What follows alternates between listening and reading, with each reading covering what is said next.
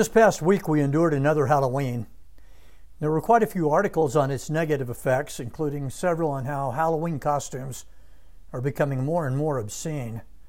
But all the noise obscured why the date really matters. On Halloween 1517, an event occurred that has transformed the world in ways we cannot even imagine. It was the day Martin Luther began the Protestant Reformation the most important development in religion and history since the birth of Christianity. The Reformation is an example of how one man's pursuit of God transformed world civilization and why your personal relationship with Christ really, really matters. Luther was a monk, but he had no peace with God. He was a brilliant scholar, and he began to study the New Testament. He arrived at Romans 1:17, "The righteous shall live by faith." The scales fell off his eyes, and he realized he was saved by grace alone, through faith alone, plus nothing. He devoted the rest of his life to spreading this message and its implications. Let me share with you seven ways the Protestant Reformation transformed the world. Number one, individualism. Luther argued that the Bible taught salvation was between you and God. It was your decision to become a Christian and to seek the will of God. He argued that every believer was his own priest. You did not need to go through the church or clergy to get to God. You went directly yourself because Christ was your mediator. All this reduced the power of the religious hierarchy of the late Middle Ages, which put the church in charge of your salvation and the rest of your life. The church remained crucially important, but it didn't save you. If the church doesn't save you, it radically changes the role it exercises in your life. I was talking with a Jewish scholar on campus one day, and our discussion eventually led to Luther. He said he did not like Luther's views on many things, but would be eternally grateful to him for one reason. Why? I asked. Because he gave us our freedom. The Reformation bestowed great freedom and responsibility on the individual. Transformation number two democratic institutions. This is the logical next step with an emphasis on the individual. Writing about Christianity in China, David Aikman talks about the political implications of the growth of Protestant Christianity. The Christians in China are not interested in politics. They do not seek to overthrow the government. But when a person individually pursues a relationship with God, it puts great emphasis on the individual in other walks of life, like politics. So Aikman argues that the growth of Christianity in China is an unintentional political force for democracy by its very nature. Most Protestants run their churches by a democratic process. It is only natural for this to seep into their political views. Transformation number three education. One time I was invited to address the Residence Hall Association banquet at the University of Colorado. My topic was how the Reformation had transformed education. By holding that God communicated with us in written form through the Bible, it put great emphasis on literacy. And the Protestants led the world in installing universal and compulsory education as a routine part of modern life. The British journalist Edward Luce has written an excellent book on India, In Spite of the Gods. Luce loves India, but he bemoans the fact that there is widespread illiteracy in the country.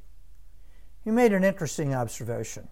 Quote, Hindu philosophy has produced some of the most sophisticated abstractions the world has known, but it has never produced a Martin Luther. End quote. Luce attributed the high levels of literacy in the West of both men and women to the influence of Martin Luther and the Protestant Reformation. Reformation countries quickly grew into the most literate nations in the history of the world. This led, of course, to scientific and technological growth, as well as advances in every area of human endeavor. Transformation number four the rule of law. Men are to be governed not by capricious tyrants or hierarchies, but by fixed laws written down for everyone to read and know. Stressing God's word as written, the rule of law was elevated. The idea that our religious lives are led by a written document led to written documents governing other areas of our lives, like constitutions. Americans have always revered their written constitution and want to preserve its wisdom and influence. The attack of the progressive left on the Constitution goes hand in hand with their attack on Christianity and the role the written Word of God plays in our lives. The great economist Thomas Sowell says the rule of law is the most important contribution the West has made to world civilization.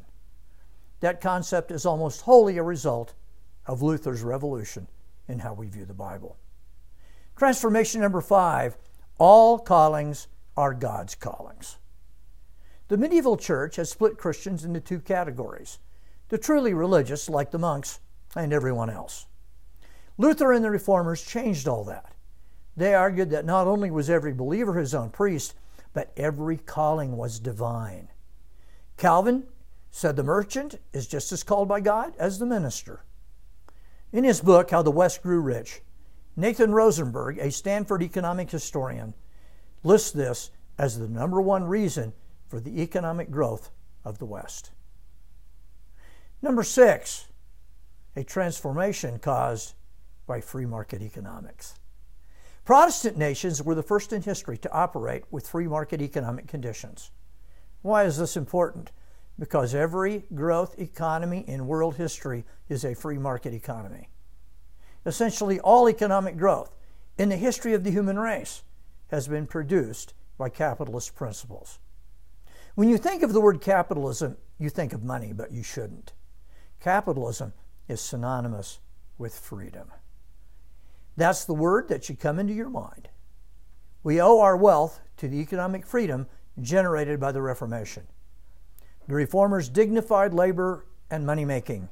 Creating wealth was not a sin, but a gift from God to be used for the betterment of mankind. In addition, the reformers stressed sound money principles. The number one way governments have stolen from their people is by inflating their currency. We see inflation out of control right now, and it is a creation of government policy. The reformers demanded that government produce sound currency an essential building block for economic growth. They accused governments that inflated their currency as thieves stealing from their people. Transformation number seven family life and sexual ethics. Luther elevated the family to the top of the Protestant hierarchy and was critical of the medieval monastic system, one he had been a part of for many years. He married Katharina von Bora, a former nun, and they raised a wonderful family of six children. This also transformed life for women. In the late Middle Ages, most priests had concubines who were viewed with contempt by their communities. When they married, they became the pastor's wife. Their status went from contempt to the highest echelons of society. Secular feminist historians love Luther and Calvin for their elevation of women.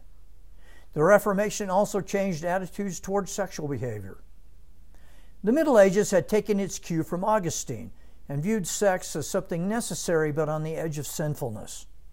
Luther elevated it as a sacred part of family life. Historians have written endless books about Luther's family revolution and the positive role it has played in modern life. These are seven changes brought about by the Reformation that have radically transformed modern life. One historian said that the Protestant Reformation invented the modern world. Interestingly, Luther was not out to change the world. He simply wanted to find peace with God. But in the process of finding that peace, he inaugurated one of the greatest revolutions of all time. Your life follows the same trajectory. You seek the will of God, and in the process, everything changes. You can't calculate your impact, it lasts forever.